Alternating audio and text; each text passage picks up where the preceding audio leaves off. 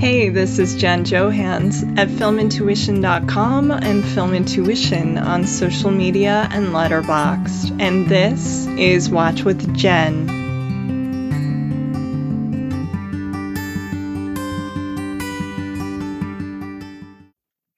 Today I am welcoming back the acclaimed novelist of such books as Gravesend, The Lonely Witness, A Friend is a Gift You Give Yourself, City of Margins, and the upcoming Shoot the Moonlight Out.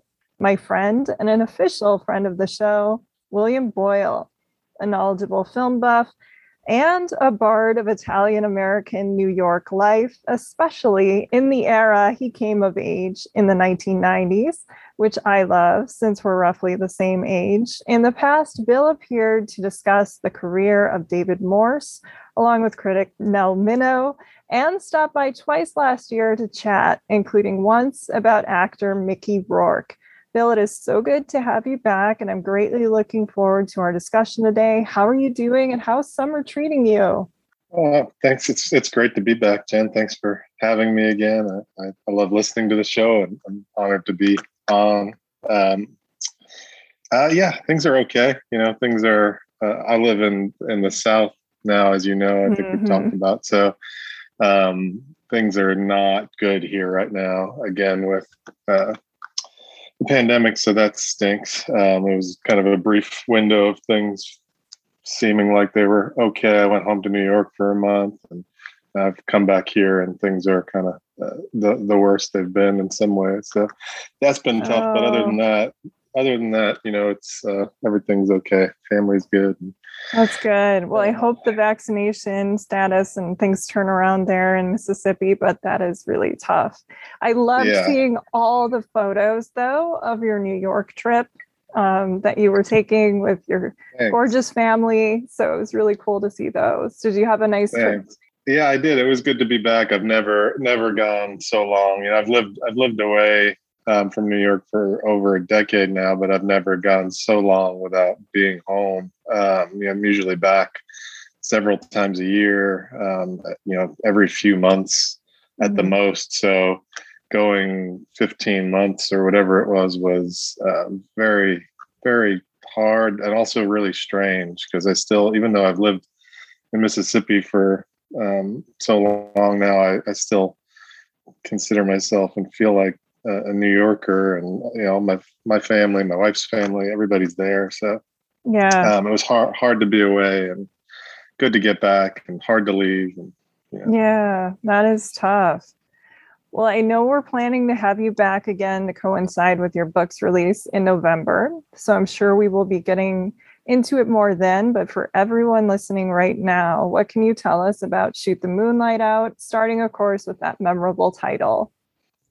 Um, so that title comes from a Garland Jeffreys song um, called "Shoot the Moonlight Out," uh, which I love. I love. I love him, and um, I I just had that title kind of in the back of my mind for a while. Um, I think I can't even remember. It was just one of those things where I was listening to to his this you know couple of different records of his a lot um, while I was working on City of Margins and and Shoot the Moonlight Out was just one that I said, you know, it's a, a song on on one of those records that I I thought I heard that you know, I, have listened to him for a long time, but I kind of heard it that time, and I thought, and that would be a really good title for a, a novel, and um, started kind of making making plans to to utilize it.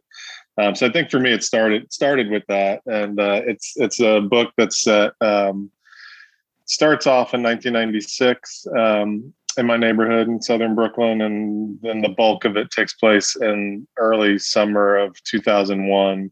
Mm-hmm. Um, and uh, yeah, it's kind of you know another sprawling neighborhood crime drama. Um, you know, just a bunch of uh, a bunch of characters linked together through their through their pasts, um, who kind of all collide characters and different stages of crisis mode. Um, and yeah, there's a bunch, bunch of, bunch of characters kind of crossing paths in uh, in Brooklyn in this, you know, this summer that I think of as kind of um, you know, I obviously don't ever mention uh, 9/11, but um, mm-hmm. because that that's after. But I always think about that summer as this kind. You know, it was such a, uh, a important summer for me in a lot of ways. I was, you know, 22, I guess, um, mm-hmm.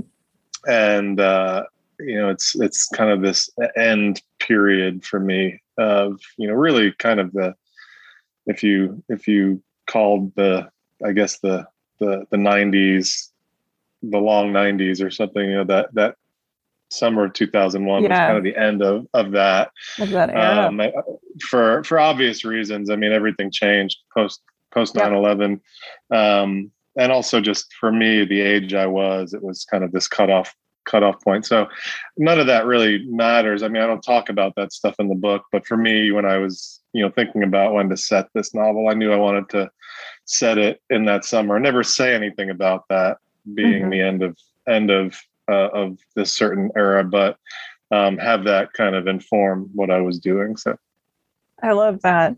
Yeah, your books to me always kind of remind me of like both Sidney Lumet and Altman, almost if you marry the two, because you have oh, this oh, like character ensemble thing happening where people are going to cross paths. You don't know how they know each other. And so that's always a surprise. But then there's also the grittiness that you would get with a Lumet. So a lot of beauty, a lot of, um, you know, urban uh, New York, the personalities of the neighborhood. And I just love that. So I'm very looking forward to that. Thank you. Thank you so much. I mean, and those those guys are obviously huge, huge yeah. in my in my world, and uh, and and Alan Rudolph too. Who oh yes, yeah. Who uh, you know obviously kind of takes a lot of what Altman's doing and does something a little different with it. But um, those are those are all filmmakers that I think about a ton. Um, maybe maybe the most kind of when I'm when I'm working, especially on these mm-hmm. last few books that have have more sprawling casts and yeah, um, they're really really kind of written under the sway of those those guys. Very cool. Well, since you are so well known for your chronicles of New York City life, especially for the Italians, I was so thrilled when you emailed me with a clever concept for today's episode, tackling underrated or overlooked or largely forgotten Italian American films. You sent me a very long, very awesome list of around, I think, like a dozen or so titles and part of me wanted yeah, to do sorry. all of them. Oh no, I was excited because I'm part Italian as well and similarly obsessed. But if I, we would have done that, this would have evolved into its own like Blake Howard level miniseries podcast, you know, like the adventures of the Italian Americans by Jen and Bill, essentially. And I mean, who knows? We might do that eventually. We're just spitballing. No. Yeah. But just kidding. Uh, I do like the range of the five films we chose today, including Fatso from 1980, 1992's Mac, Household Saints, which was made a year later, Angie from 1994, and then lastly, 2000's Two Family House we'll go into the movies in just a minute. And for those listening who might not have seen these, I do want to let you know that there will be some spoilers. So do proceed with caution. But before we tackle the movies, what is it about the topic as a whole and the kind of filmmaking here that most interests you? Well, let me let me just say I do think a side podcast on this topic yeah. is a good idea. Good idea. All right, we are down. That is, uh, I think we could do that a little mini series because yeah. we could keep going with this. um, I did, you know. So um, I grew up uh, Italian, you know, an Italian American family. People don't usually know that about me right off the bat because they assume I'm Irish um, because of my yeah. last name. Um, I'm not Irish at all, actually. Uh, my dad was Scottish, off the boat Scottish, oh, wow. um, but I grew up only with um, the Italian side of my family, my mom's family, and then she remarried. Uh, my dad wasn't much in my life for a while, and then not at all um, from a pretty young age. Um, so she remarried and uh, married uh, an Italian guy too. So pretty much my whole experience growing up was in this kind of you know these these tight knit Italian American families in southern Brooklyn, and uh, and then you know in the '90s, a lot of um, a lot of people started moving to Jersey and Long Island. So there was some, I was still rooted in Brooklyn, but um, a lot of our kind of family members and stuff had, had scattered around a lot. So mm-hmm. um, these are, these are the people I, you know, I, I write about. Um, and in particular, uh, I'm, you know, as a writer, I'm interested in um, the time that I grew up, the 80s and 90s. Um, and you know the the way it was then and kind of the the kind of I guess period of decline um, that like I said people were leaving kind of uh, neighborhood was was crumbling um, you know all that was changing so that's the stuff I'm interested in as a writer and and as a film as a as a sorry as a film watcher yeah. um, or as a reader I mean it you know obviously I you know my that's just where my my interests naturally go. I think you know it's it's what I'm writing about. It's how I grew up, and and anytime I can see representations of that that are mm-hmm. interesting or that you know that that take me in a, a, little bit of a different direction, I'm always on board with that. And you know, I'm I'm I love the stuff that we're not going to talk about too. The stuff that's not overlooked. Um, you know, mm-hmm. Martin Scorsese. Martin Scorsese's you know my my number one guy. You know, oh, yeah. I love him but I don't think we could realistically put any film of his on a on an overlooked, yeah. or overlooked or maybe maybe I mean maybe there are some films of his, but not the not the Italian American kind of no, ones, you know. Mm-hmm. Um, so you know, so that's why he's he's not going to be someone we probably talk about right now. But th- that's the stuff that I'm drawn to, and and in literature too. I mean, you know, um, a couple of the suggestions I sent you that we we're not going to cover today are adaptations of um, John Fante novels, um, Full of Life and uh, Wait Until Spring Bandini. I think I mentioned both of those. And like those, those are books that I, those are books that changed my life, and I, I love, especially Wait Until Spring Bandini. The movie's not that great, so okay. it's probably I should read the probably book. the books. Yeah, the book's great. I mean, he's one of my favorites. Um, and and um, uh, I also one of the other movies that we're not going to talk about was uh, Give Us This Day, which is an adaptation of uh, Pietro Di Donato's Christ in Concrete, which is a great book too.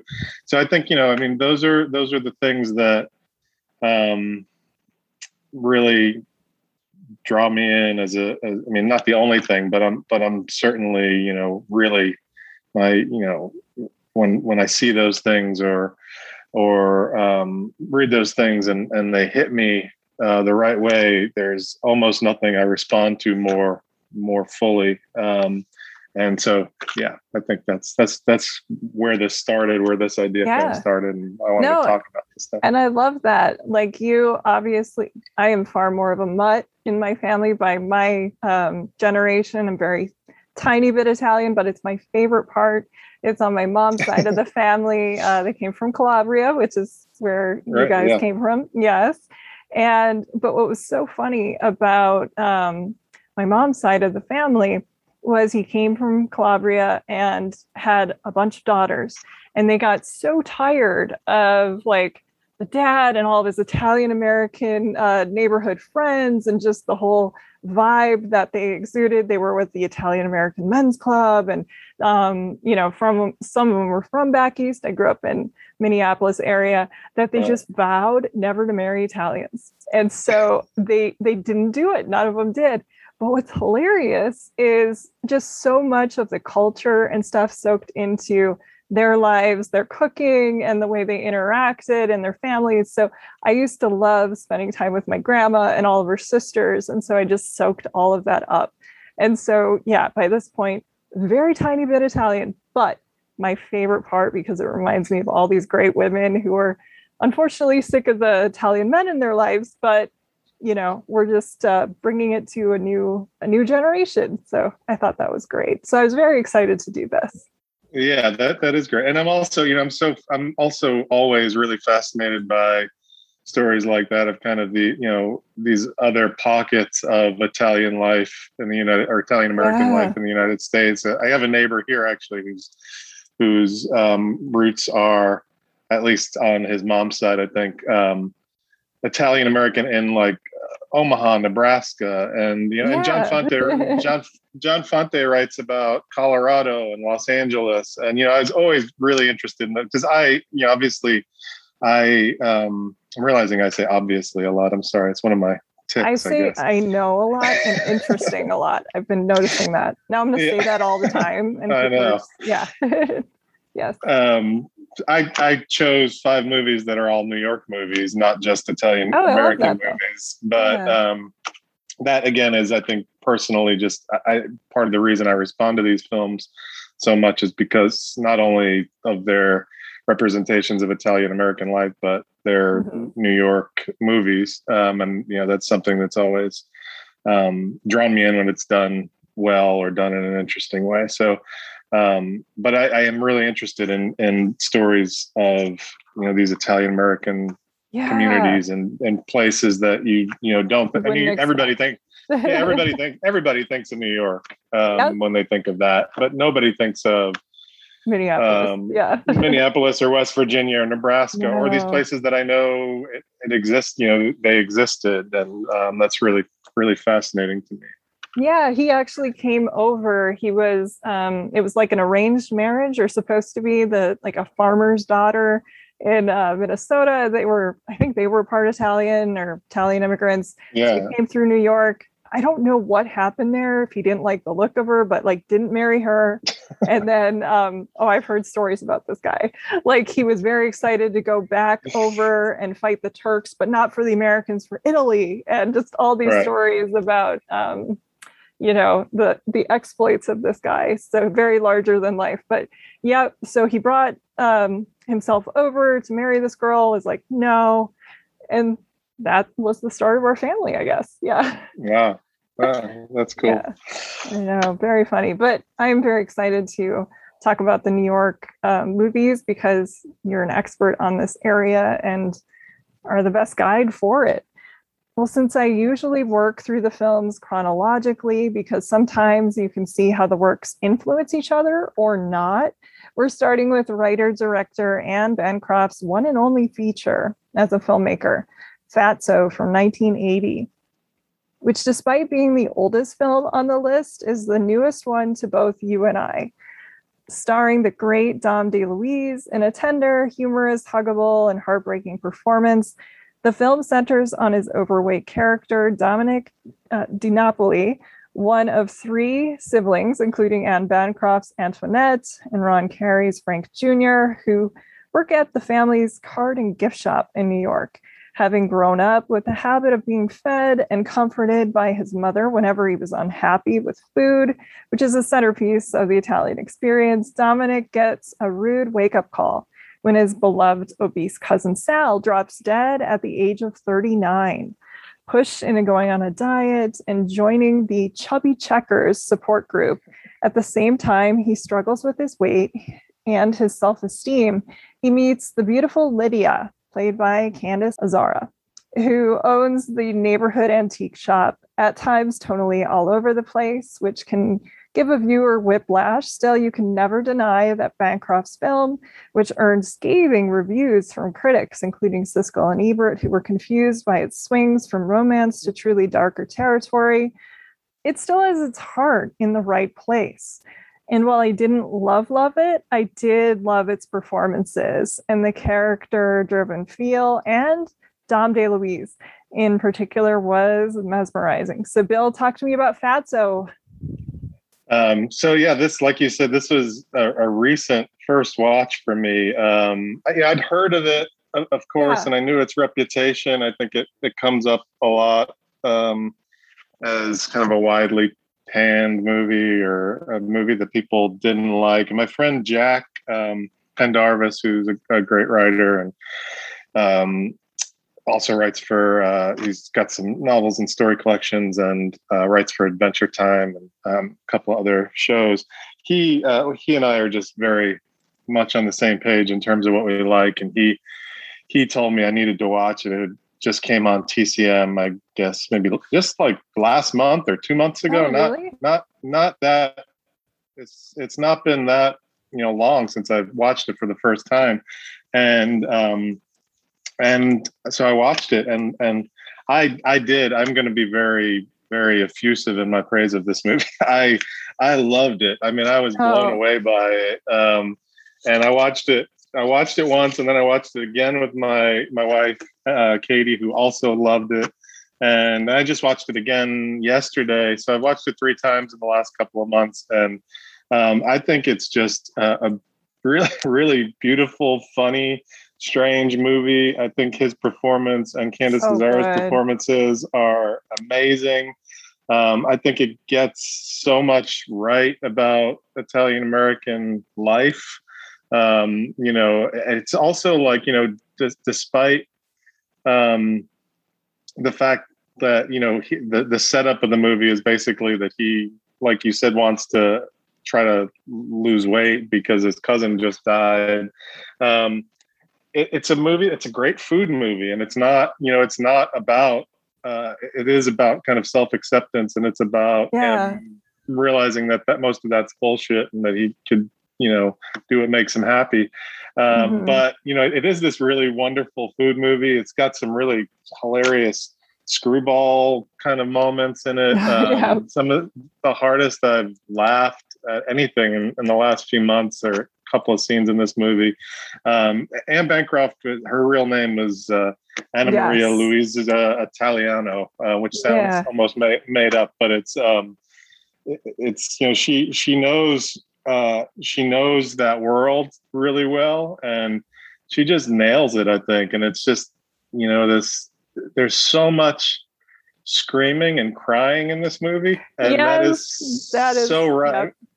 So right. I mean, he, I think there's got to be more crying in this movie than any movie ever made. Just every, almost yeah. every scene, Dom DeLuise breaks down in Happy, tears. sad. It's it's yeah. very much yes. and it's it's amazing. I mean, I think it's amazing. I, I think it's you know I think it's like you said. Um, it's got this great heart. I think um, mm-hmm. you know even if somebody even if I'm building it up too much and you know people aren't blown away by it in the way that that I was. Um, I think it's undeniable that it's a movie that's full of heart and sincerity um, and uh, and humor. I mean, you know, it's just it's those are the things that that people lean on in this movie. I think is you know dealing with um, just kind of the realities of ordinary life and and utilizing humor and, and emotion in a way that that struck me as just really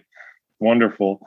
Um, so yeah, I, I I love it so much. I wound up buying the the Blu-ray, which I think just um, just recently Shout Factory did it put it out on Blu-ray. Um, yeah, you can hardly find this movie. It's like not streaming anywhere. So yeah, yeah, so I mean, I like I said, I caught it on TCM, so it was on the Watch TCM app for a month or, or okay. a couple of weeks or whatever. Um, but yeah, it's not streaming anywhere, but it is available on on Blu-ray from Shout Factory, and it's good. It's got a couple of couple of good extras on it, and um, and it's you know it's heartbreaking to me because I, I do think, like I said, I think it's a, a really brilliant movie in so many ways, and and the reception it got um, yeah. broke Anne Bancroft's heart, and I think you know she never directed Made another one or wrote another movie. I know, uh, which is a shame. It really is. When I was looking up the film, luckily for me, I didn't even know about the Blu-ray. I actually found it. My friend gave me access to their like Plex server. And for oh. whatever weird reason, he had this movie. And I was I was so excited. Otherwise, I was gonna have to like message you like, oh no, Bill, I can't find it. But um, I was very excited to see it. But when I was looking it up, I was seeing all of these just extraordinary photos of Anne Bancroft, who is a stunning woman and she's beautiful in the film.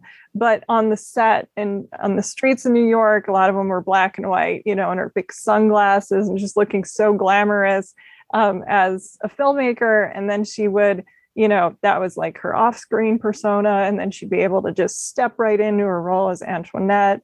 I thought she was so good. And it did break my heart because, you know, you do think, yeah, she never wanted to probably go through this again, where she put everything that she was and her family life on the page. And, yep, was just, you know, smacked down by the critics, which I mean, they don't have to love the movie, but reading some of the reviews and some of the, um, just the feedback that the film got, like um, very angry about uh, the treatment of the overweight character and not, um, you know, an eating disorder people got into. And of course, that's all like very valuable um, to have, and authenticity is important. But, you know, you do really feel bad for what that must have been like for her. Yeah.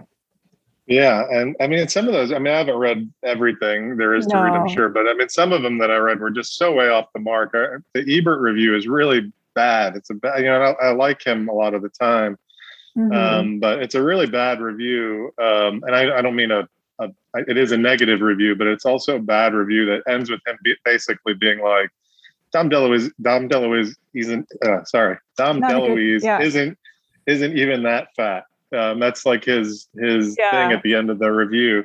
Um, and you know, I mean, yeah, I, I don't know. I, I think I think the movie's ahead of its time, and uh, you know, in a lot of ways, and how it deals with all this body image stuff. And that's TCM ran it as part of uh, uh, the series was like body images and Oh, film okay. or whatever.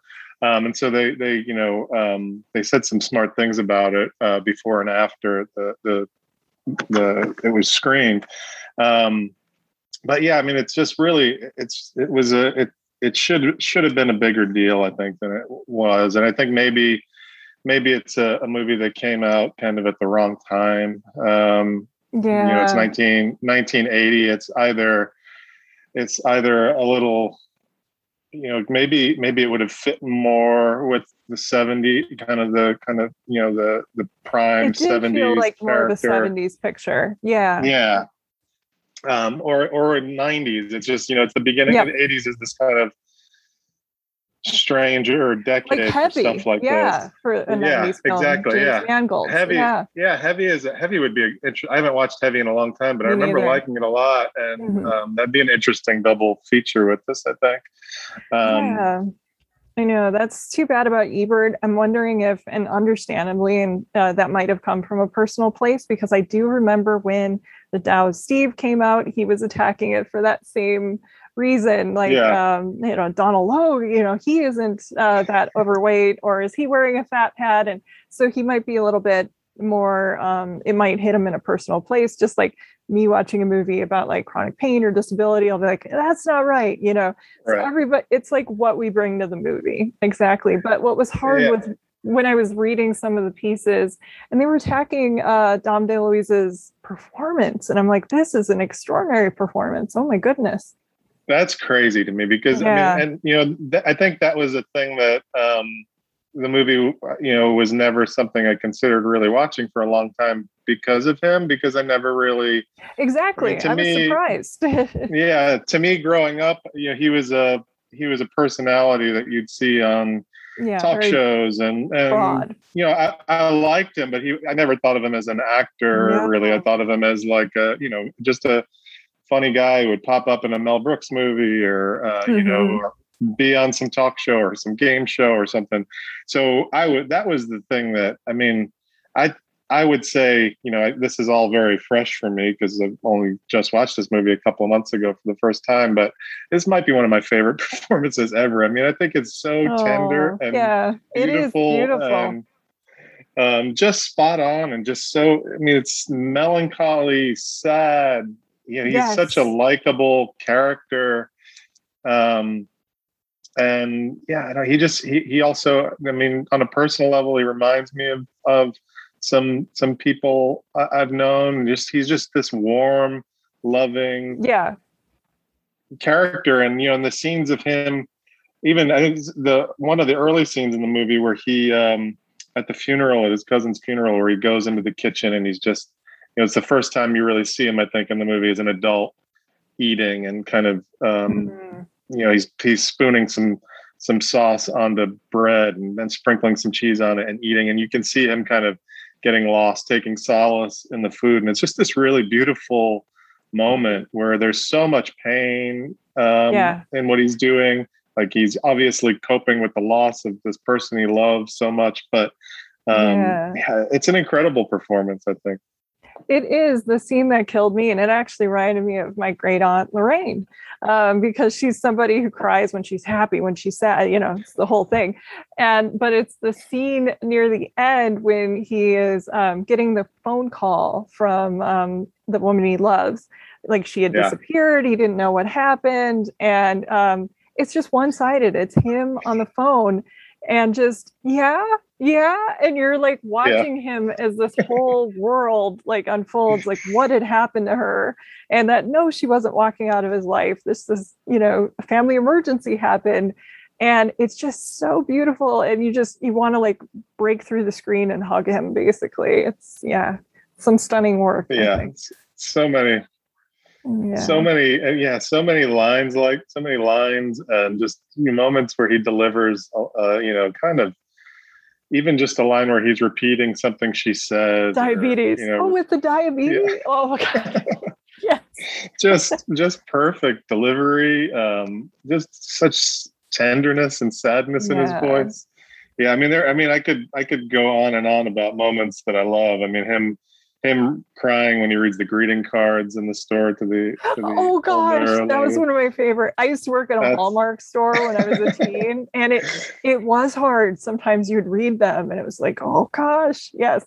And the scene i mean one of the, the scene that really kind of one of the scenes that really breaks my heart is when uh, after the the funniest scene in the movie is when the when the chubby checkers guys come over and they ha- they have this feast um, mm-hmm. But the next the next day, when Anne Bancroft brings um, Candice Azzara's character over, and, and Dom DeLuise's character is in bed and just kind of feeling bad.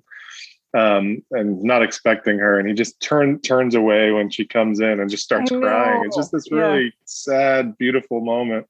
Yeah. Um, oh. But yeah, there and there's yeah. some, like I said, some really, some really, I think some really hilarious um, stuff in this movie too. Some really just good kind of gags and little mm-hmm. screwball set pieces almost. The scene where he chases his brother with the knife. Oh my goodness. That that, that was a little too dark for me, but it was funny. It was kind of like a, a Looney Tunes, yeah, moment. Yeah. the knife, yes. yeah. So yeah.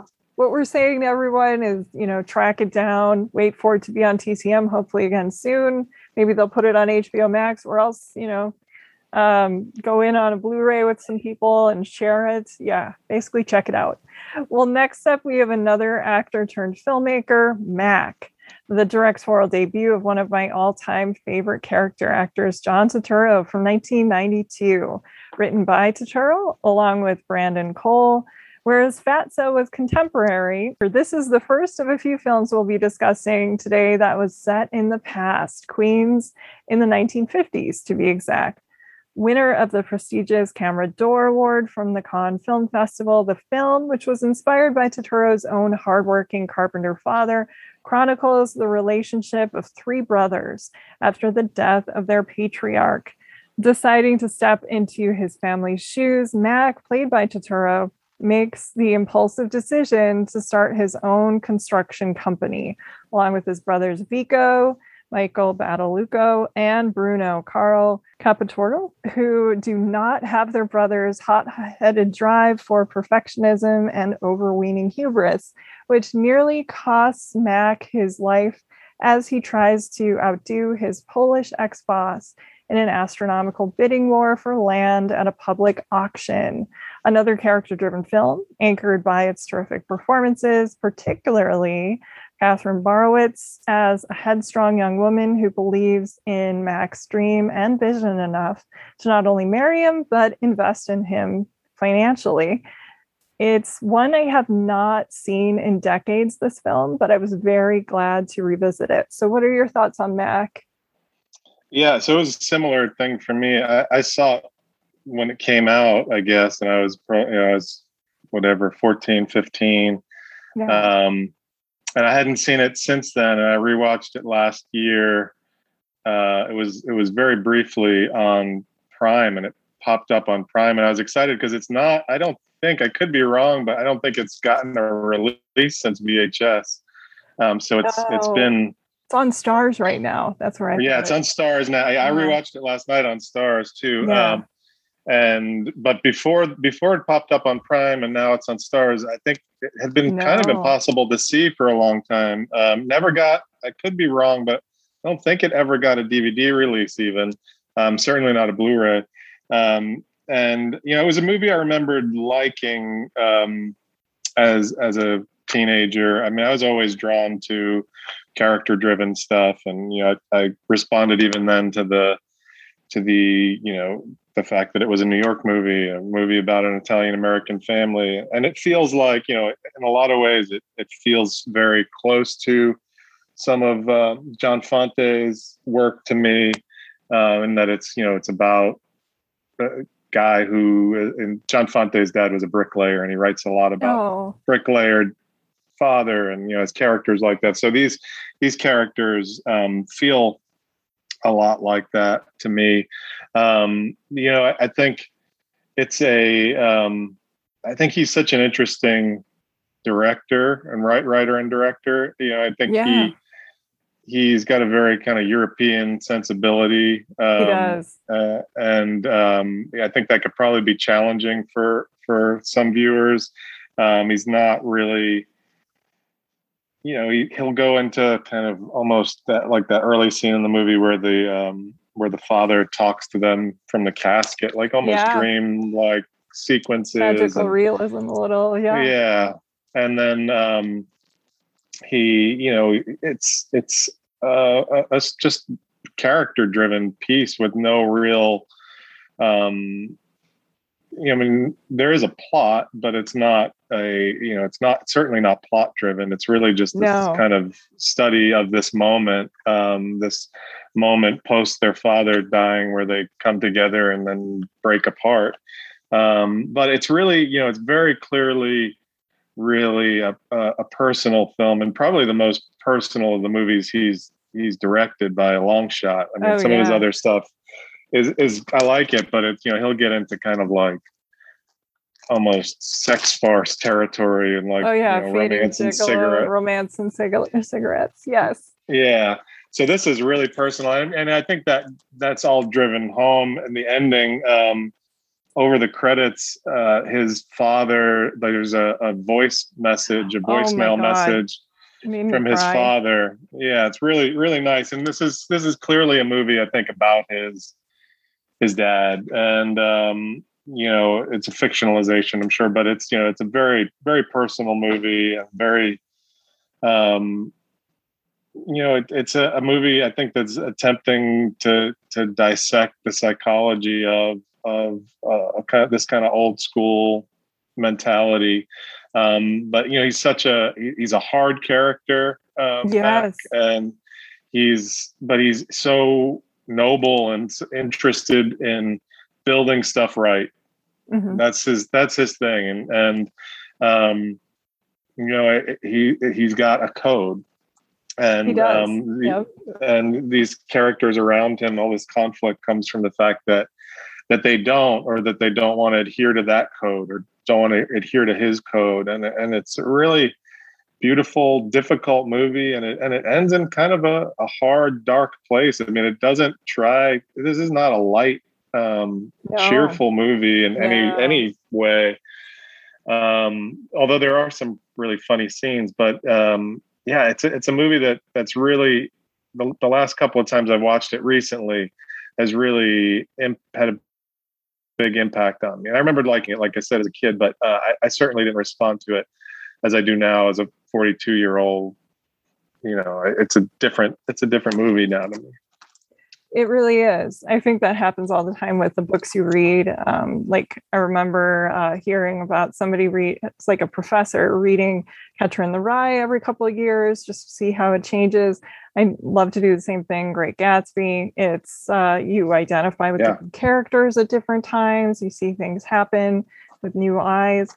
But what was interesting when I was watching it this time, and especially knowing, I guess I didn't know much about it when I saw it as a teenager, obviously, but knowing more about it and that it's about his father, when I was thinking of his career at the time and the characters he played, like Herb Stempel and some of the um, sort of helpless or put upon people um, in the not I don't know if he had hit Barton Fink yet, but maybe it was the same year for the Coens. And I was thinking only in a movie that he like co-wrote and directed would he put himself as the heavy character or the harder yeah. one. I think most filmmakers around this time would have maybe had him be like either the one of the two brothers, probably the one drawing at an art school or who doesn't um, understand the workaholic um, credo of his father. And so I thought that was interesting because it's probably closer to John Turturro in real life. So I wondered if that was him kind of trying to understand his father by playing him because that message at the end of the movie, the answering machine message, um, with his father saying stuff like, "Oh, my son John," you know, like if he uh, if I wait, sometimes he'll pick up, and maybe he's not there, but I'll pick up. And he's like waiting, and you almost you like feel the pain of uh, Turturro trying to understand maybe yeah. father that was different from him. And so watching it this time, I was a little bit of a wreck. But yeah, so it's it's a hard film, but it's very good. It shows how which is so true. I don't know how many siblings you have. I have one older brother, and it shows how, you know, you can grow up in the same house, probably closer when you're little, but then as you age, it's like, wow, sometimes you're very, very different. So just showed these people, um, him and his brothers trying to reconcile who they were with who they want to be. Yeah. Yeah, I mean, I, I totally um, that, that what you said about him um, wanting to play his dad. I think that's that's so spot on too. Because I mean, I don't know, I don't know how how autobiographical it is. I assume it's pretty autobiographical. Yeah. Um, but you know, obviously, you would think he might um, relate more to the brother who is the artist and the, you know, the brothers yeah. who want to break away. Exactly. And yeah, it is this it is this act of great, you know, just uh, I don't know, this uh, trying to understand his dad and where he was coming from and the fact that you know he was an artist in his own way is probably you know something that i think the movie's really exploring because um, you know he's he's looking for the artistry and you know he's seeing this work as yes. artistry build building you know building houses homes for people um, as important truly important work and that's something exactly. i imagine like as a kid you look at and maybe you don't see that and then you look back as a grown grown person and you and you see wow that work was just as important or more important than what i think of as important you know i mean and you know that's that's really that scene with um his sister at the end not his uh, his not his sister in the movie but his actual sister uh Aida Turturro oh, yes. um, plays when that couple comes to buy the house finally um, it's a really, really beautiful scene that I think drives that home. That he's, you know, he's sold sold somebody a house they're going to live in. This family's going to live in for the rest of their life, and and you know he thinks of it that way. He thinks of it as important, truly important work. I think what you said that was really brilliant about um, him sort of understanding what his father did as artistically important. It's sort of like film or art as therapy and yeah. so I do love that moment in the film, exactly when the family's there and he's like, take good care of this place and we will, because then their film or then their family is going to have the opportunity to, um, yeah, start a new life in something he designed. I love that. Yeah. yeah. And, and then on a, on a personal level for me, you know, one of the reasons I chose this movie and one of the reasons, uh, you know, obviously I love uh, John Turturro too. He's been one of my favorites for as long as I can remember. Um, I don't remember what the first things I saw him in. I mean, probably, you know, uh, Coen Brothers, Spike Lee, you know, whatever. Uh, you know, I saw him in a lot of stuff at a very formative time and kind of fell in love with him as a as an actor first. But he, um, he went to the college I went to, um, this state school in upstate New York, uh, SUNY New Paltz, and and Michael Badalucco, um, who's his brother in this movie, went to both my high school, uh, this Catholic high school in Brooklyn, Xaverian, and that same college too. So I always felt like this personal, like these guys are kind of in a in a world where I didn't know many artists or, or writers or actors or anything. These guys kind of stood up well in college i did but in high school i didn't um, these guys kind of stood out in my memory as like you know yeah. people who were doing doing stuff that I wanted to do, you know, and and making making art, you know, and I was looking at them as as um, just kind of you know artistic heroes. Oh, that is so cool. Yeah, especially because although you're from New York, where people were making movies every day, and from there, just to have that personal connection of these guys went to the same schools, that that must have been really something. Yes. Yeah, it was it was cool. I mean, it was definitely you know I I didn't have um, anything else really like that that I can think of. I didn't. There weren't many people, I, and especially again in high school, like there weren't people I knew who did that stuff.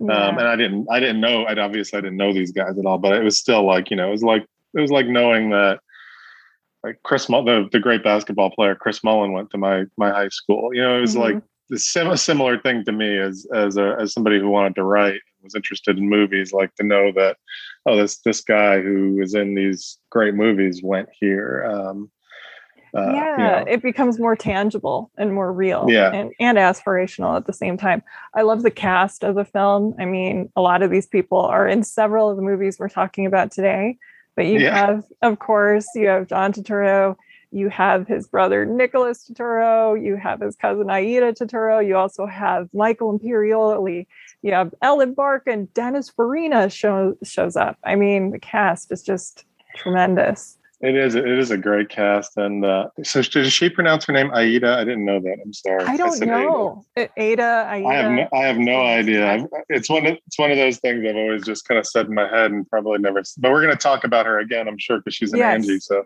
you know what we'll do is um, we'll say both things, and then we're okay. like, one of us is right at one time. like, who knows? Yeah. We'll just yeah, we'll just mix it up. We'll that's tag good, team it. Yes. that's that's a good good plan. I know. I um, was worrying butchering names, but yes, I think we're we're close. We mean it with affection. That's what's important. I think. Totally. It's a my my problem is once it gets in my head, it becomes a psychological thing, and then I you know if I especially if I know the right way to say it, then I'll start saying the wrong way out of some like yes. self-destructive impulse or something. I don't know. Um, yeah, I know. I do the same thing. So yeah, don't worry about um, that. no, but it, it is it is a really really wonderful uh, wonderful cast. Uh, John Amos. Yeah, I mean, just so so many good so many good yeah. people in it, and um, and you can see. I mean, his movies are all like that. The movies that he's directed, you can see people just love him and want to work with him um, or whatever you you know i mean romance and cigarettes the cast is incredible like you know like this Knockout. i mean really all all of his movies and it's just like you can imagine he's just like hey, i'm making a movie you want to be in it and everybody's just jumping at it yeah of course yeah. for you uh, yeah definitely i know um, uh, yep people he's worked with or like Ellen Barkin was married to, I think Gabriel Byrne at the time, right after Miller's Crossing. So yeah, just yeah a nice little uh, constellation of who he knew. Well, the yeah, and this, I mean, I do really think that I, sh- I will say one last thing. I do really think this is a vastly underrated movie. I mean, I don't think many people know it. Um, no, and it's a shame because it's really, um, it's really wonderful. Did you see it on video around the time? Because I saw it on IFC, I believe, a couple years later. Yeah, I never had cable, so I only I would have seen it on. I would have rented it from a video store. Um, you know, so I probably saw it came out in 92. I probably wouldn't have seen it until 93 or something. Okay. Yeah. Um, but yeah, I mean, it's, uh, you know, and it's, I think it's the, I mean, maybe, maybe the best, uh, I can't think of, uh, any contenders along with it right now. Maybe the best Queens movie ever. Um, okay. Cool. We got the bor- we got the boroughs well represented today because we got a That's great Queens movie. Yeah, Brooklyn. Great, yeah. Staten Island. Brooklyn movie. Staten Island, the best Staten Island movie ever made. I um, believe, um, yes. I don't think there's another. I don't think there's another contender. Um, so yeah, that, I hadn't really thought about that when I was thinking about these all as New York movies, but they are pretty wide ranging. I guess the Bronx is not represented, but other than I know, that, I was wondering about that. I was like, oh, should we squeeze in a Bronx film? But I should have. My wife, my wife's, my wife's family is from the Bronx, so now they're okay. gonna all. Hey, uh, next time. Be, yes. Yeah, they're gonna be mad at me. Oh. Well, the next film is one of two we discussed, including from the very gifted filmmaker Nancy Savoca, who I actually did a Women in Film project on in college. the director of the breakthrough hit True Love with Annabella Sciorra, which shockingly beat Soderbergh's Sex Lies and Videotape to earn the top prize at Sundance, even though I think it was called the American Film Festival at the time. While we talked about True Love, and it definitely fits the bill for this episode, my personal favorite that she made was Dogfight, which came out in 1991 with Lili Taylor, who also stars in today's excellent Savoca feature, Household Saints, from 1993, based upon the novel by Francine Prose and adapted by Savoca and her writing partner and husband, Richard Guay. This multi generational family tale begins with the marriage of Tracey Ullman's Catherine Falconetti to the local butcher in her New York neighborhood, Joseph Santangelo, played by Vincent D'Onofrio, who is legend has it his character won his bride from her father in a pinochle game. Another legend about the Falconetti Santangelo family is about their daughter Teresa, played by Lily Taylor, who decades after the events of the film, which take place in the 50s through, I believe, the late 60s, possibly early 70s, people call a saint a very devout Catholic with a level of faith that far exceeds her parents. We follow Teresa as she tests herself to be worthy of God's love and matures into a young woman with a boyfriend played once again by Michael Imperioli, also featuring a moving turn by Michael Rispoli as Teresa's uncle, the brother of Ullman's Catherine, who hasn't been the same since World War II. While the last act and the ending of the film to me at least, feels a bit rushed. It is a great Italian American epic that I'm glad you gave me an excuse to revisit. So, how about you? What's your take on Household Saints? Um, well, I number one, I am I am with you. I love a dogfight's one of my favorite movies of all yes. time. Um, so I, I, that's my favorite of her movies uh, for sure. Um, but I did, yeah. We we kind of talked about True Love or this for um, for for this episode, and uh, True Love is pretty widely unavailable, and, and, so so is Household Saints, really. And I think you know I, I had to rewatch it on YouTube, uh, which I think might that version that's up there is maybe missing 10 minutes or something. Um, yeah, some, there was a little like cut that didn't quite work, but yeah, there's a, maybe a few of them. Um, so which is a shame. This this movie also um, I think True Love at least got a DVD release. I don't think Household Saints has gotten a physical release since VHS, oh, yeah. um, which is a shame. But I, yeah, I, I, I love um, I love Dogfight, and uh, that would have been probably my reason to see this movie as a kid. Um, you know, mm-hmm. Dogfight was a movie I immediately fell in love with when I saw it. Uh, you know, at, at 13 or whatever.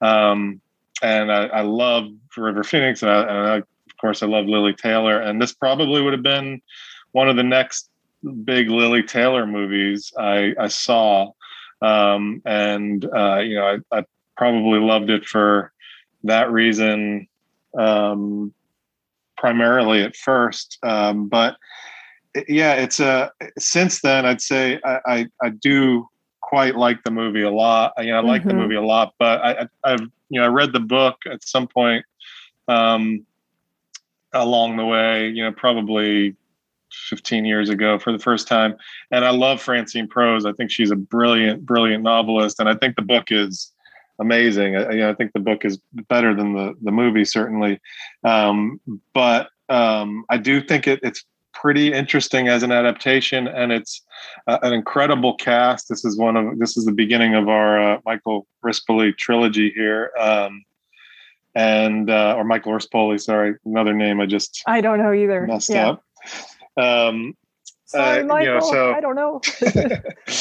so yeah, I think uh, I think it's a, a really fascinating movie. I think that the I, I saw you post about it on Letterboxd. I think the framing device is awful uh, and unnecessary. Yeah. But aside from that, uh, you know, I think it's pretty pretty well done. And you know, it, one of the things that growing up in, in an Italian American family in an Italian American neighborhood, and and one of the things I write about, and one of the things I've kind of absorbed is this this fascination, maybe even an obsession with myth and legend, and mm-hmm. and um, this is all about that to me. I mean, you know, it's just and the the book you know the book it's really framed that way more more bluntly um, you know it's it's like someone's telling a, a fairy tale or a folk tale and um, about real people or you know the uh, the a saint the life of a saint um, those those have that same feeling and this is that i mean this is the life of a saint basically in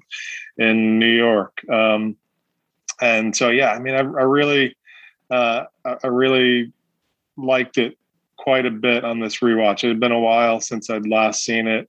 Um, I've read the book more recently and, and really recommend um, that too.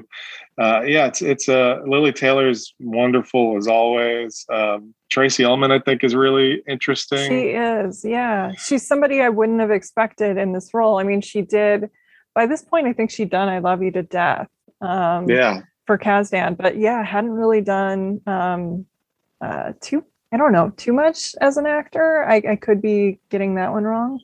Um, no, she's or at least so, dramatic. I mean, yeah. Yeah, I don't think so. I mean, I, she would have been kind of heavily in the air back then. I mean, it was around the time probably that she had her show and um and you know, she's such a shapeshifter. I mean, one of the things that think that's really impressive about her and both both her and Vincent D'Onofrio in this movie. Yeah, and I love Vince. I, I love Vincent D'Onofrio. One of my they favorites. both are. yeah, me me too. And they're both so capable in this movie without like ostensibly doing much of anything, of looking really young in the beginning and then really old by the end.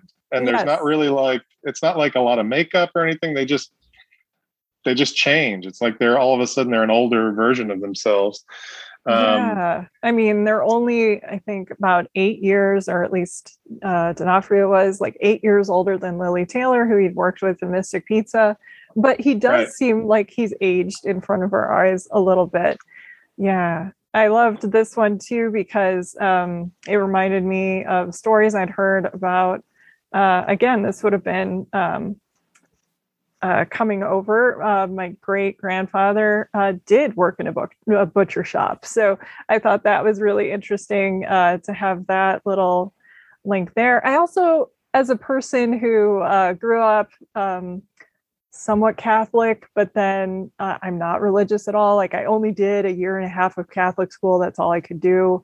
I that yeah. wasn't for me. but one of my best friends growing up is now a Catholic priest. So this yeah this was interesting all of the catholic guilt which is another cornerstone of the italian american experience yeah yeah and, and so the i think uh, and I, I, also grew up catholic and i did 12 years of catholic school and oh, wow. I'm, I'm not Good catholic I'm, boy yeah yeah i'm also not not religious anymore but i call myself um, catholic haunted um, I like I'm, that. I'm kind of i'm kind of obsessed with you know with that stuff, even though I don't go to church and mm-hmm. not, you know, not involved in any way. Definitely um, fascinated by representations of it. I think all these movies really, in some way or another, are are Catholic haunted movies, um, or you know that, or at least you know maybe maybe um, Mac and Angie of the five we're talking about probably kind of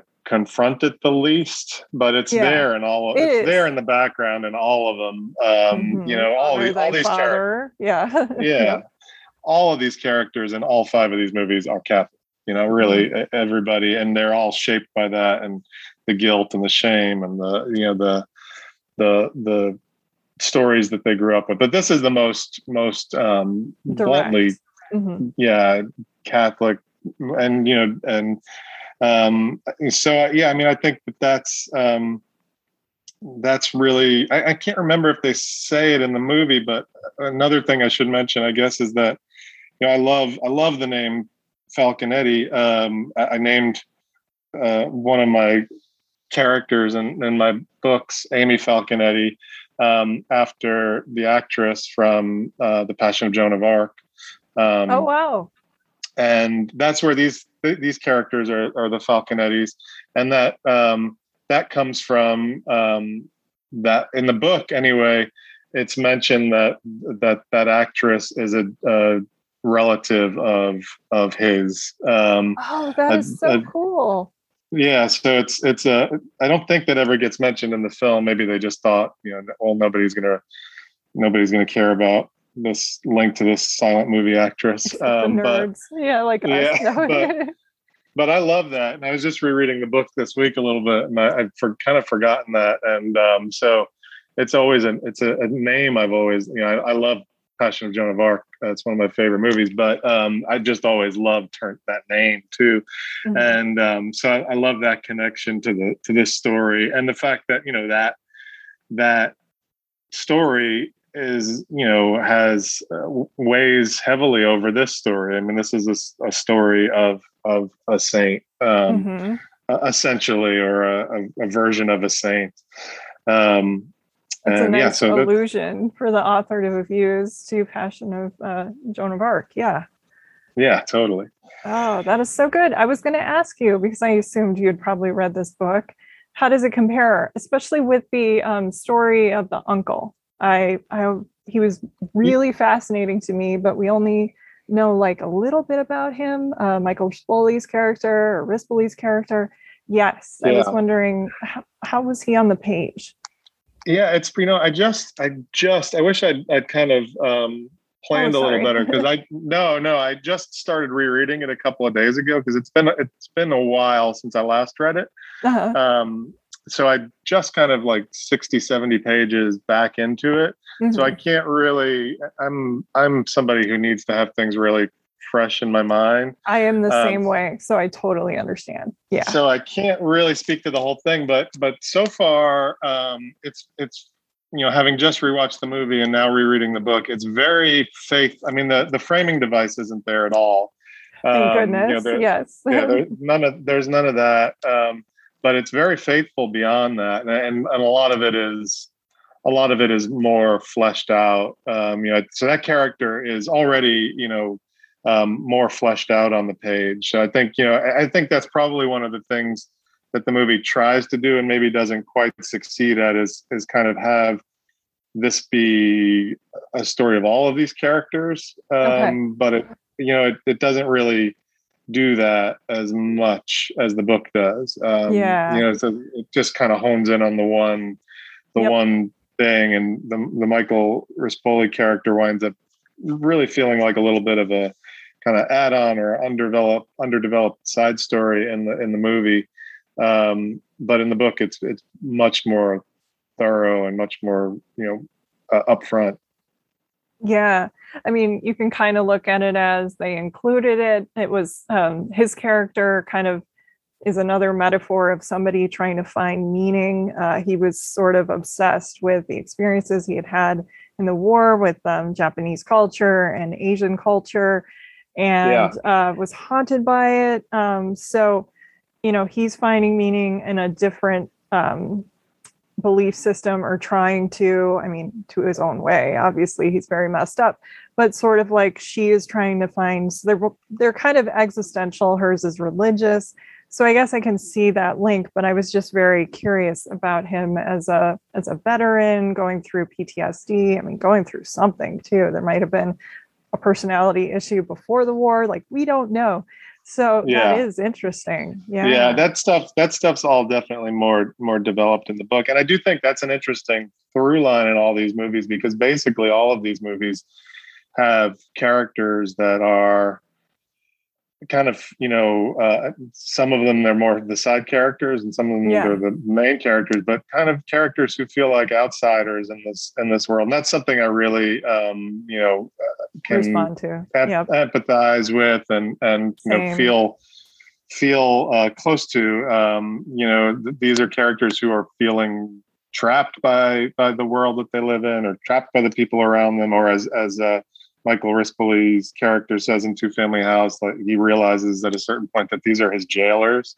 Yeah, that's um, such a good line. Yeah. Uh, you know, so I, I think I think that that's something that runs through, and how they respond obviously is is different. And Mac, it winds up being that these that Michael Badalucco and the other brother just wind up having to break away and and kind of cut ties with with Mac.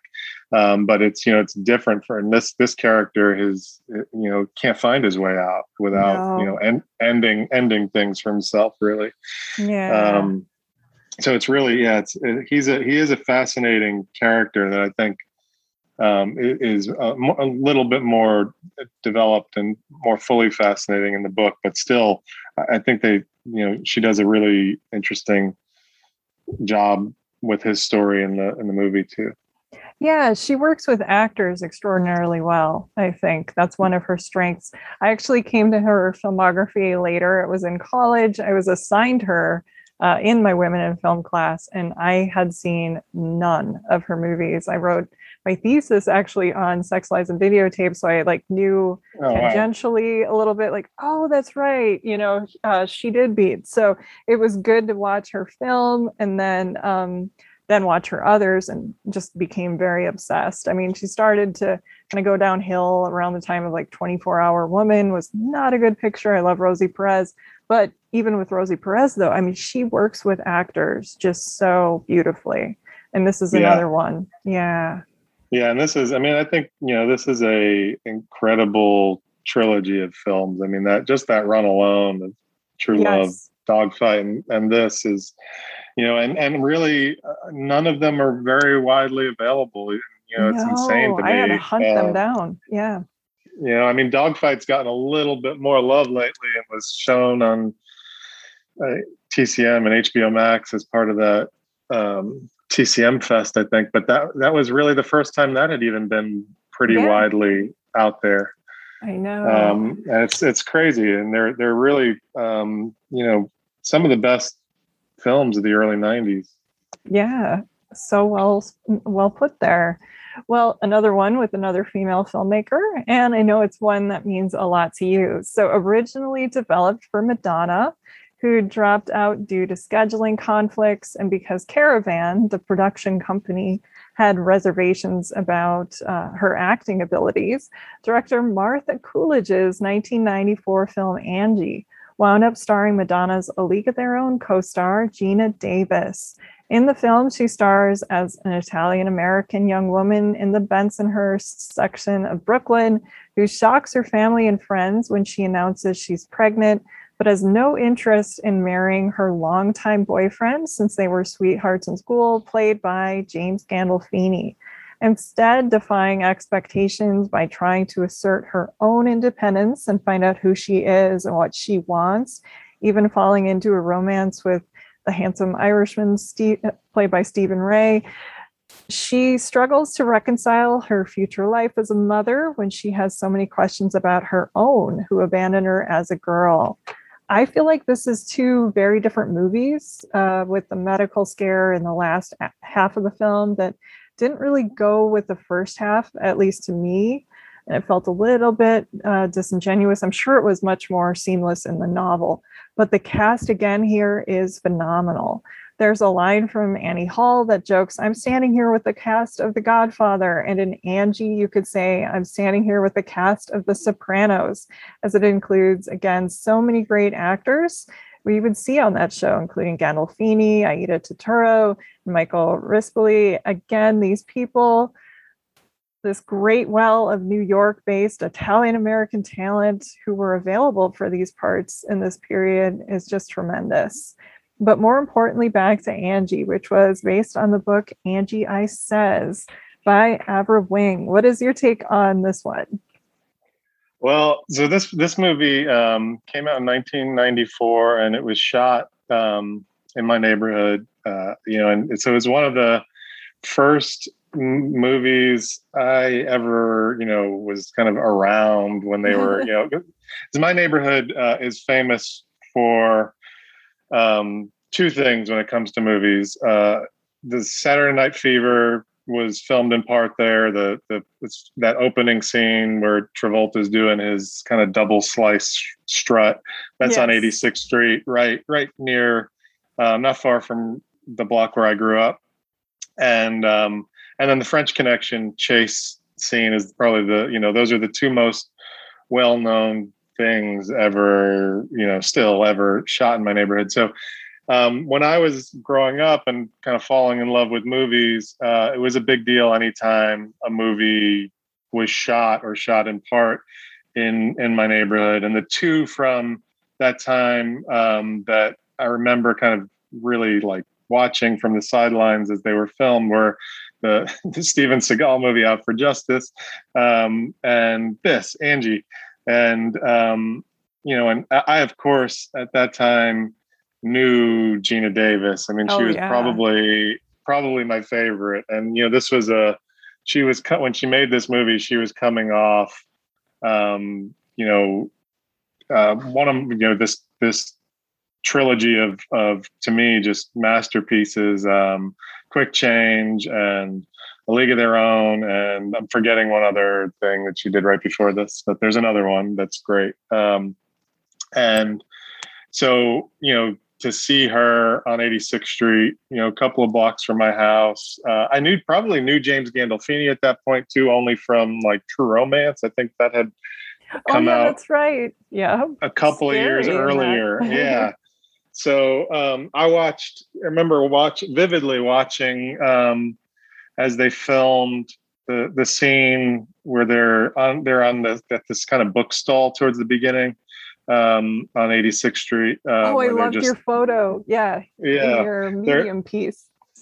Yeah. So they're getting, um, they're getting a, you know, just like a, he, he picks up a baby name book mm-hmm. uh, or something. And um, so I remember watching from across the street as they filmed that. And, um, you know, I'd never, never seen anything like it. I mean, the, the pants she's wearing, she's, she's, you know, huge, huge. She's so tall. I just thought this woman was a, a god, you know? Yeah. And, um, and so that, that's one of my, you know, great memories. And it's, it's interesting, if nothing else, I mean, there are many things about this movie I find very interesting and I think work really well, but if for no other reason, I'm drawn to this movie just to go back and see my neighborhood uh, in the 90s and you know that these stores and that are gone and uh, a lot of the, the, way it looked then is, is really captured in this film. So that's that's one thing you know they stand outside um, there's another scene kind of early in the movie where they're standing outside a movie theater and that's that's the movie theater i went to as a kid the loews oriental um, and uh, you know the on the on the um, what's playing there in the movie is Cliffhanger and uh, uh, Renny Harlin. Love? Yes. Uh, yeah, and what's love got to do with it? So, um, and I, you know, you can see, you can find a picture of that theater with Angie up on on the the um, the board. Um, and you know, I saw Angie there when it came out in 1994, and, and that theater closed down the following year. It closed down in '95. Um, so there's all sorts of little stuff like that. She late in the movie, she passes this bakery, uh, Villa Bella, uh, that I you know was a block from my house that we used to go to all the time. Um, so there, there's that kind of personal connection. But then beyond that, um, you know, so this this is a movie I saw when it came out. I, I liked it at the time. Uh, it was another movie like Fatso that was panned, just panned. Yes, I remember that. Just destroyed. I mean, it was mm-hmm. a bomb but it also got like one star reviews everywhere. And um, you know, at the time, I don't probably you know wouldn't have paid a huge amount of attention to that attention to that other than a couple of you know local papers.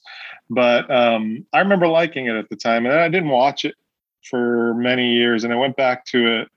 Um, you know, I guess a couple of years ago. Um, uh, it was the 25th anniversary of it, and I was oh, like, oh, I mean, I gotta go. I mean, well, nobody was celebrating that anniversary, but I think a lot of people, a lot of people were doing this kind of like you know it's 2019, and they were they were looking back at the films of 1994, and and uh, you know a lot of great films came out that year, and yes, and I was I was drawn to to going back to this one, and it had just it just got a Blu-ray release around that time. Mm-hmm. Um, from yeah, Kino. Kino. Yep.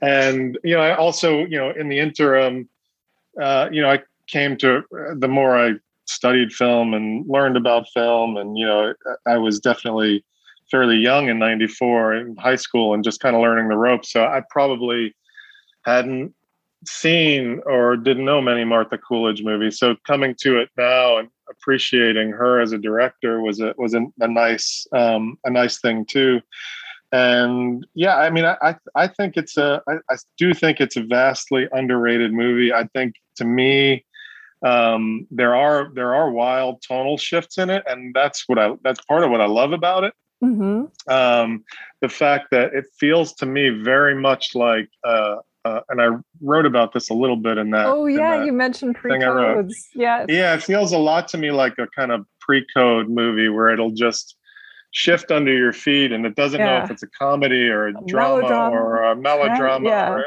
yeah it's all that and I, I, like that about it and i also you know from a I also say this in that in that essay um, as a kid one of the things i loved about it was that you know so many movies that i saw so many things i read were about people coming to new york from places escaping to new york and this was a character who wanted to escape new york essentially and, and had yeah, this this true idealistic vision of this this mother uh, who ran away, um, you know, who was from Texas, Texas, and yep.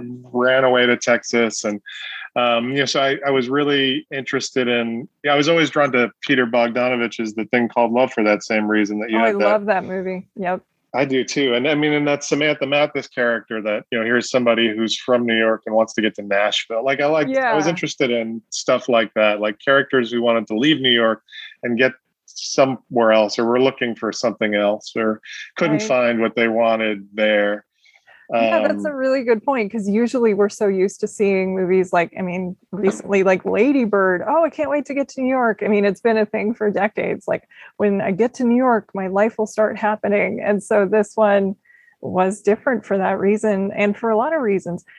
It's funny, I just did a pre code episode with Sheila O'Malley where we talked right, about yeah. a lot of these movies and they do they switch i mean it can be a comedy one minute and then it's almost a horror movie i mean you think yeah. scarface is like oh yay violence and then at the end or like the end of uh public enemy my goodness i mean these movies do change quite frequently in their their tones back when it came out in 94 i remember going because I, I was a huge fan of Geena davis i loved her um, Oscar winning turn in Accidental Tourist. I'm the weirdo that will talk about that movie at a drop of a hat. and um, I love um, A League of Their Own, of course. And so I was really excited. And I remember critics like honing in on her and coming down like, she's not Italian. And it's like, you guys, you know, neither is Andy Garcia in Godfather 3, but he's like, what the best thing in that movie? Come on. Yeah, so totally. like, you should be able to play whatever. And so uh, I didn't have a problem with that. I remember I actually really liked the movie a lot when I was um, a teenager, and nobody could get why. They were like, why does she like this movie at the time? um, but as an adult, it didn't work as well for me. I I think part of it is probably like just exactly what we talked about, where you come to these at different points of your life, and so they play differently. And so at the time I had seen it, I wasn't aware that my oldest brother had actually passed away a couple days after he was born from like he was born with all kinds of health problems and like we know now it was the genetic disorder that I was just diagnosed with this year. So like watching this movie, I didn't know that was coming because I couldn't really remember it. So it was a bit of a mess.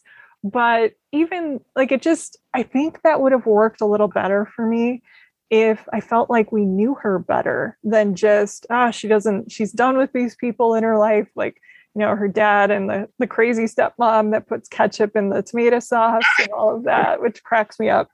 And cheese, cheese whiz and all of that, um, who isn't Italian and wants to be. I thought that was a funny touch. But I, I wanted to know more about Angie, like before we found out she was pregnant, I guess. And like, what does she want besides i'm tired of all these people in my life that was just probably yeah. me though yeah no no I, I definitely understand that take i mean i think one of the other things i really like about it and and maybe this kind of plays into that or, or maybe it doesn't um, but you know one of the things that that kind of drives me a little nuts is is when people are you know kind of complain about not being able to cheer for a character or root for a character or that the character's oh, yeah, too unlikable. Flawed. Yeah, I did um, like that. you know, and I love that this is this is a messy. She is yes, a messy, is. complicated person, and and and pretty unlikable for a lot a lot oh, of yeah. this a lot of this movie, and I, that makes me like her. You know, I mean, that makes me interested in her.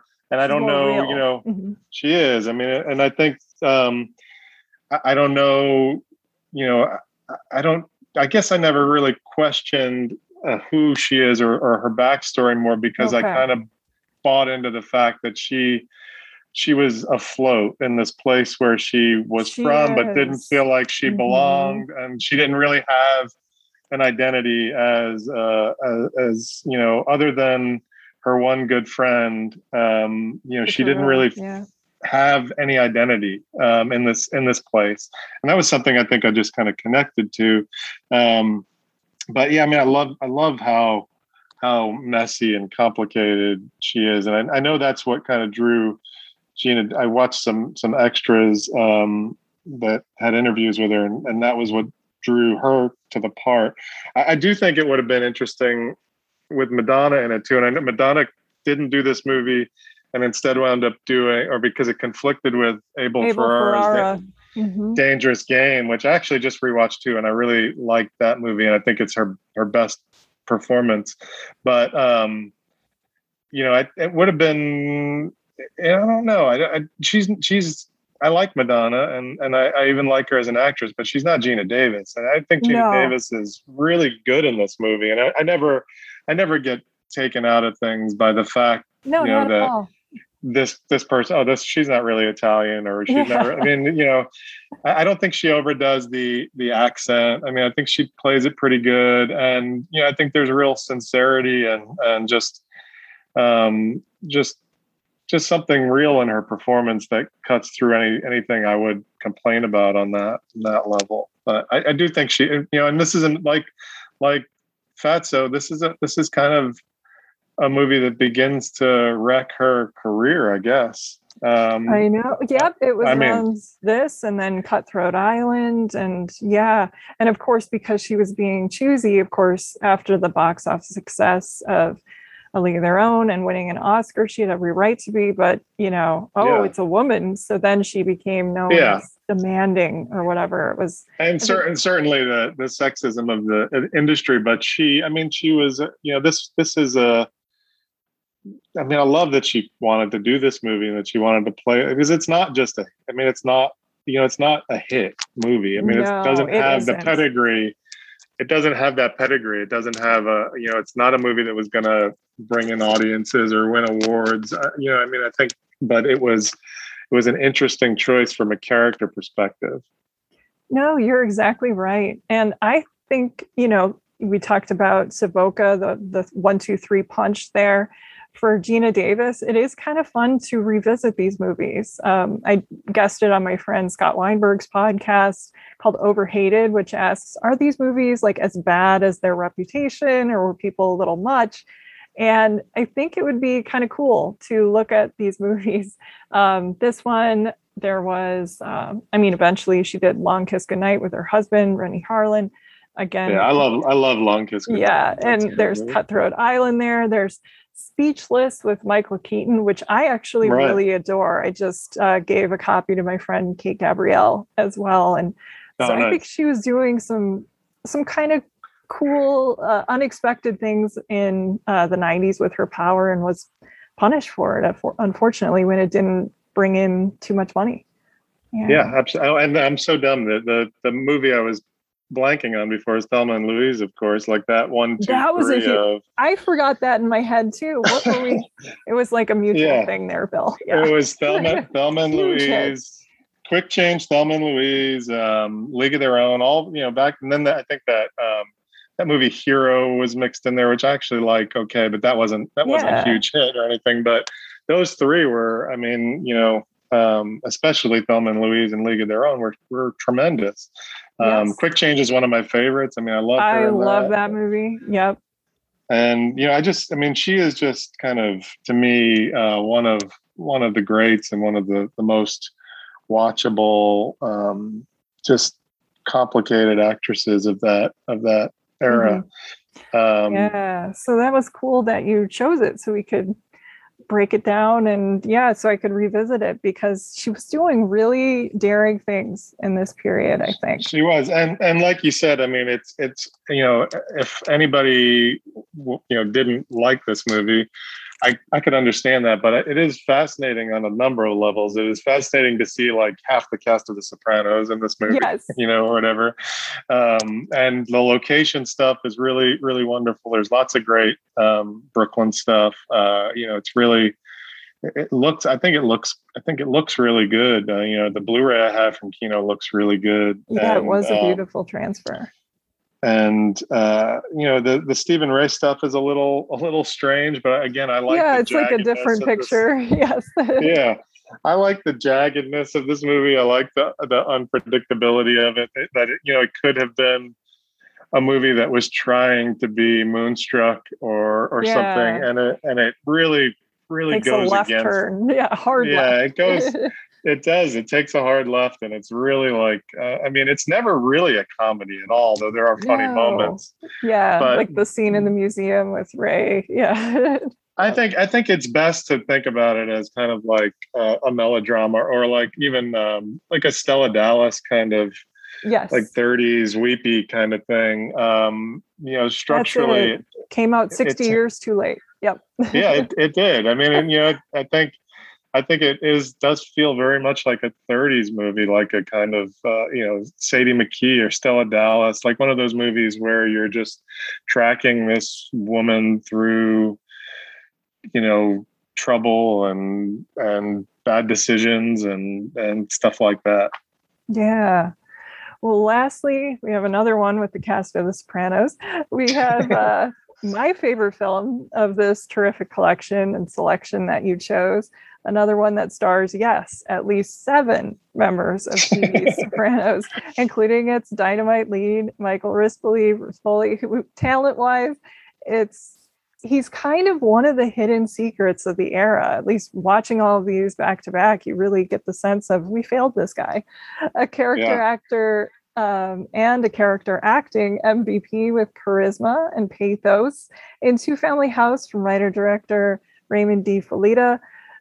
Felitta Rispoli stars as a man based on the filmmaker's uncle, Buddy Visalo, who in 1950 Staten Island is tired of his humble blue collar life where he works from dusk till dawn, but still lives with his wife Estelle, played by Kathrine Narducci's family, a tireless dreamer with a history of failed ventures. As the movie begins, he buys a dilapidated two family home in the Elm Park neighborhood of Staten Island, where he hopes to eventually open his own bar, Buddy's Tavern, and live upstairs with Estelle. Unfortunately, he first will need to get rid of the current tenants, the abusive alcoholic and older Irishman, played by Kevin Conway, and the man's much younger, very beautiful, very pregnant wife, played by the gifted Kelly Macdonald. Unwilling to pay rent or leave, at least initially, after Macdonald's Mary delivers her child, who is apparently not only not her husband's, but also half African American. The old man leaves town, never to be seen from again. Conflicted about leaving this destitute young woman and her child to fend for themselves, Buddy secretly rents them a place at his friend's. And as he goes to check on the pair, he begins to fall in love with Mary, with whom he shares the same open minded attitudes about racial equality and optimism for the future and dreams of a better life, which are in stark contrast with the prejudices of his neighborhood and his wife's insistence that they just keep working, keep their heads out of the clouds and keep them down, and accept a smaller lot in life. It's a very moving, very human story, beautifully acted. The winner of the Audience Award at Sundance, and one I know plays very well with an audience because I curated and hosted a screening of it here in Scottsdale, and everyone expectedly loved it. I can't wait to hear your thoughts on Two Family House. Well, I know you know I know you're a, a longtime fan of this this Oh, movie, yeah. right? So did you did you you saw it when it came out? Yes, when it came out on DVD, I don't think it played at the theater by us. No. So this was this was a, a fairly recent discovery for me too, kind of in the vein of Fatso. Um, you know, I I'd seen um, Raymond De Felitta's um, City Island when it came out, Mhm. and I think that was pro- and I like that movie with Andy Garcia. Um, I like that movie quite a bit. Um, Yeah. Uh, but I I don't think I'd seen anything of his before that. I I, I somehow missed this one when it came when it came out. Um, and I don't know what its physical release situation was, but it never crossed my path to the point where I really didn't even know about it until a couple of years ago um, when I rewatched, uh, or I watched a couple of other movies of his, um, and then I was just going back and looking at his filmography and and trying to track down the ones I hadn't seen. And so I watched this and I was just blown away by it and uh, mm-hmm. uh, couldn't like, was it not, you know, I say this a lot, but it was one of those things where I just couldn't believe I hadn't encountered it. Couldn't, it was so far up my alley that I couldn't believe I, I'd missed it, didn't know oh. about it. Um, so I just, you know, it was kind of one of my, one of my great film discoveries from, I guess, just a couple of years ago. Um, and, uh, you know, I think it's, um, I think watching rewatching it this time, it's it is like you said, really interesting to go from him, Michael Rispoli in um, Household Saints to Angie to this, and just see yeah. what incredible range he had, and and the fact that he could have. I mean, he could have been. You know, I mean, I know he was a, also a, a, star of The Sopranos, but he could have been a, a Gandolfini level star. I think he was um, in the um, running. I heard. Yeah, yeah. I mean, he he's so great, and I he mean, should have had Tony. Yeah. Right, right. Yeah. No, he definitely was. Um, and you know, I mean, I think he should have been that level of of star, though. You know, I mean, he could yes. have been so. He's he's somebody you can. I mean, you know, Edie Falco is, um, you know, she's one of my favorites, oh, and oh, yeah. I think she's gone on to have the kind of career that he could have had. Like he, I could see him in a Nicole Holofcener movie. I could see him in uh, Nurse Lynn Jackie. Shelton movie. I could see him in Nurse. I, you know, I could see him in so many different. He could, you know, I could see him in a in mob movies. He could do a, a, a you know a, a, lot of different things well. Um, but this movie is just, you know, I think it's like I said earlier. I think it's the best uh, the best Staten Island movie ever. Um, mm-hmm. I think mm-hmm. it's a really, you know, it's another great movie for for screaming. Kathrine Narducci is a great screamer. Um, she's just constantly yelling. Yes, constantly. Um, like, why are you standing there when they're when she goes into labor? Yes. I love that. I love his relationship with, with Kelly Macdonald. Um, you know, I think it's really she's one of my uh, favorite actresses. Yeah, she's yeah, she's she and she's wonderful in it. Um, you know, I think it got, you know, I think the, the the writing's good. I mean, the fact that it's uh, you know another story for me where, and I, I kind of talked a little bit about this earlier, but you know that this is a character who is has a has a dream, and in this case, it, you know wants to wants to be a singer, and mm-hmm. has been kind of discouraged from from that, and just told it's a pipe dream, and you know just do something practical, and you know so um, you know I love that I love this movie as a study of somebody again who is trapped in this world that he really is kind of not at not at home in. You know, these are mm-hmm. the people he's surrounded with. Um, but you know, he's he's until he meets Kelly Macdonald, there's really nobody he actually has. In, uh, yeah. Uh, yeah, an important connection with. Mm-hmm. Um, and yeah, so I love I love that. Um, I think it's just a really you know beautiful, melancholy, tender little movie. Um, great character movie, uh, just great place movie. Um, really, really lovely. Um, you know, and, and it's uh, rewatching it. I've, so I've watched it. I guess I've watched it three times now since um, since I first saw it a couple of years ago, and and um, you know, it's it's highly. I find it highly rewatchable. Um, mm-hmm. It, it really is. yep and it's it's a you know it's I it's not impossible to see, but it's not available anywhere as far as I can tell, except for Raymond De Felitta's website where he's got it streaming for free, which is really nice. Um, and which you know, I so didn't know is, until you let me know that. That's incredible. Yes, because I've been holding on to my DVD copy of this for like dear life. Yes. Yeah, it's really yeah. actually he's got he's got a couple. He he made a movie in the '90s called Cafe Society. Um, not any relation to the Woody Allen movie. Um, but he uh, he's got that one up there too, and he's got maybe maybe City Island is up there too. Like there's a few on his on his site that you can watch, but this one most importantly because it's and uh, and Cafe Society, I guess, because they're not they're out. The DVD is out of print. The mm-hmm. streaming anywhere else. So to see it, you've got to got to go there, and uh, that's a really a, a, very nice gift because um, it is a movie I've rewatched a few times since I first saw it.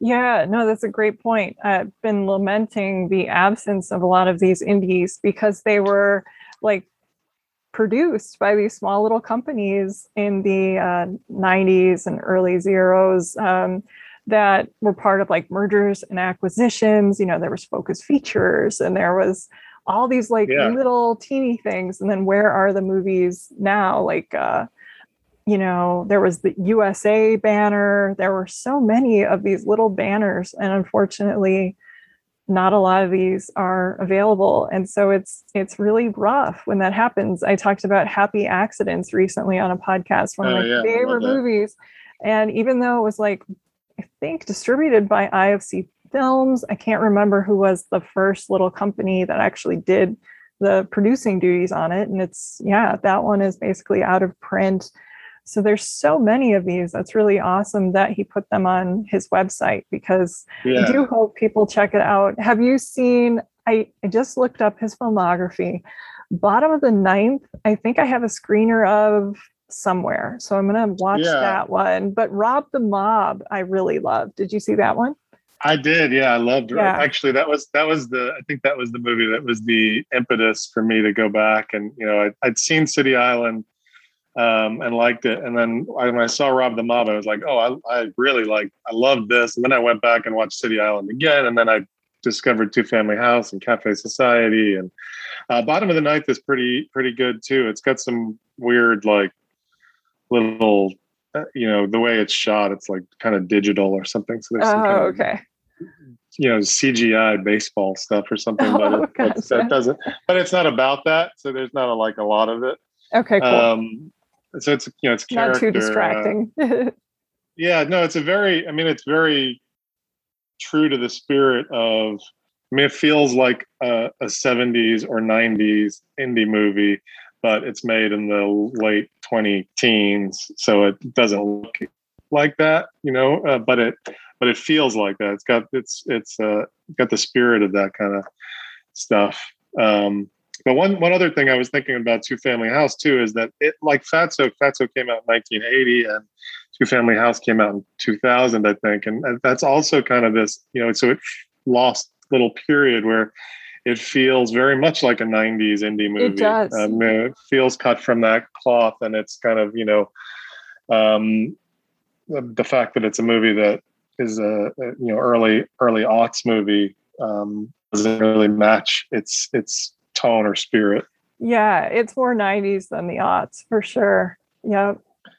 Yeah, and that's yeah, and, and that is that for me too. That's like you know, obviously I chose four of these five films today. I chose our, our 90s, um, 90s, or you know, I, this movie was I guess shot in '99, so we Makes call sense. it kind of a 90s, 90s movie. So you know, I mean, that's that's definitely an era that I'm drawn to and respond to, and it's such a rich time for independent film and um, just you know and it's always stuff to turn up and you know i think this is a prime example of that to me i mean the, the fact that this was a movie i watch a lot of movies and you know yes you do and, and i didn't know about know this about movie it. i mean it's yeah. slipped through the cracks i mean um, i don't know how or why you know probably it was just like at that time it came out was maybe i was one of my more kind of disconnected periods from okay.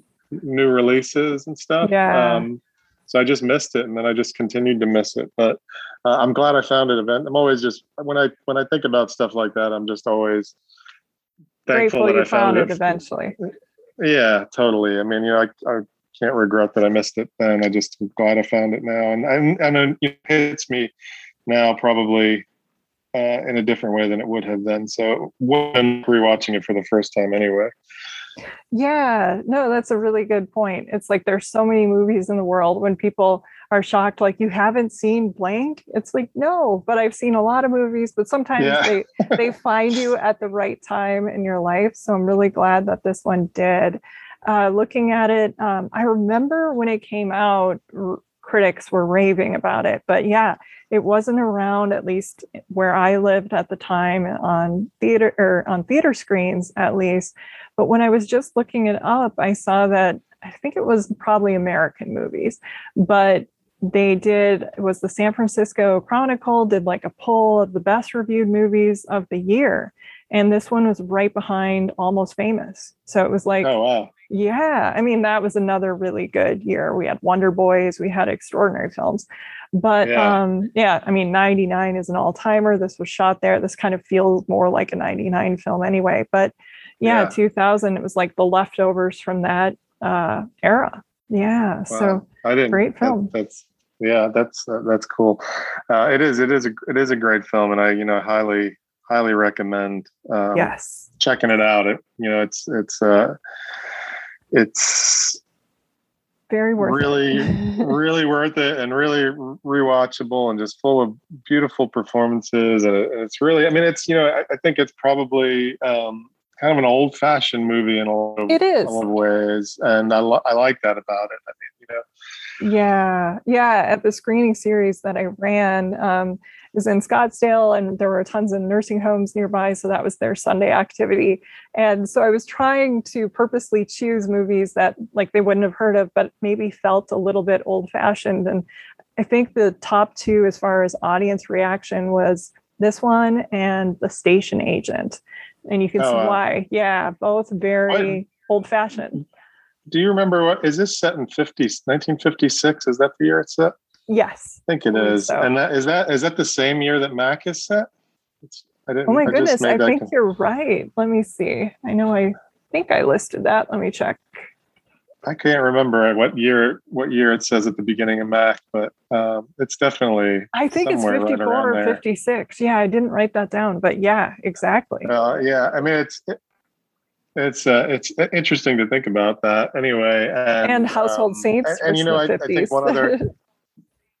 right. Yeah. That is that also 56 that's crazy that that's right around just around that movie, there that movie yeah. moves through time a little bit more yeah, I'm not sure if it's 56, but we are looking at around yeah. that time period. Uh, well, that's yeah, that's crazy. That's really funny. It definitely, it definitely passes through. Yeah, it definitely, definitely passes through 56 at least. Uh, Household Saints, but yeah, you know, and I think one thing I was thinking as we were talking about that is that. Um, you know, the 90s was a time when movies set in the 50s looked good and looked yes. right. And now I feel like when movies are set in that era, it's so kind of I don't know digitally yeah, it's too shiny or whatever. yeah, yeah, yeah. It's no. just a different. It's a different thing. There's such great period details, and you know they didn't probably have to do much um, on these small scale movies to make the neighborhoods still look like they were the 50s, but it really looks right and it just feels right. Um, mm-hmm.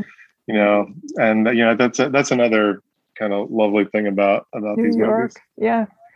Perfect. Well, obviously that's all the time that we had for today, but I know you did make quite a list. So are there any others you would like to recommend that people should check out if they're interested in seeing more movies like oh, this man. underrated Italian American fare? Um, oh, I'm sure. I'm sure I could come up with a, a million. I'm going to regret not saying. I mentioned a couple. You know, the, the others that I wanted to talk about Full of life today. Yeah full of life um, which is a you know um, 50s movie with uh, uh, judy holliday and um, that's i think it's still on the criterion channel. Might have gotten it is. pulled down. Is it still up? Okay yeah that's that's a you know i love that book. I love john fante as a writer. He's one of my favorites. Um, the movie is you know very very lovely and it's not like a an amazing knock you on your ass kind of movie, but it's really kind of low key, just light character driven thing. And um, I really like that one. Um, another, you know, Fante um, adaptation that I, I kind of like is Wait Until Spring Bandini, which is also mm-hmm. out of print and hard to see. I love that book a lot. Um, his father was a bricklayer. It's kind of that that story. Very very. yeah. Uh, and um, the movie is with Joe Joe Mantegna um, plays the dad, and it's um, came out in the early eight like eighty four somewhere around there. Oh. Produced by Francis, Francis Ford Coppola. Cool. Out of print. Not that hard to see though, because you can see it. Lo- I think I, you know, I think I rewatched it fairly recently on YouTube. It doesn't look good, but you can see it, and it's not again not a great movie, um, not nearly as great, certainly as the source material, but a really interesting movie and and better than its reputation, I think. And then give us this day is give us this day is the other movie I mentioned that I had wanted to yes, include. that's right. Um, Dmytryk, right? Yeah, and that was I mean that was uh, you know I think he was. It takes place in New York, but I think he was maybe blacklisted or had kind of run away to Yeah. England and uh, shot it in England. Um, but Studio. it's a it really um, I, I really like it. It's based on another great novel, Christ in Concrete, um, and that's a better title. Um, It is. it's a- yeah. it's a good it's a really really good um pretty dark kind of social socially conscious you know immigrant working class immigrant noirish thing um, Hmm. that i really like and you can see that on youtube and it looks pretty good Sounds good. Well, I hope everybody listening has been like, you know, taking notes and they will have to track these down because you just rattled off so many good ones. So I'm very excited to do that as well. Bill, I want to thank you so much for doing this. It was a joy to talk as always with you about movies and life and books. And basically, we run the gamut, which I love. So I really want to thank you for letting me monopolize your afternoon today. no totally thank you so much for having me jen it's wonderful uh, wonderful talking to you and and this was so much fun and i hope we can do it again soon Absolutely. It sounds good. You take care. thanks ken This is Jen Johans at filmintuition.com and Film Intuition on social media and Letterboxd. And this is Watch with Jen.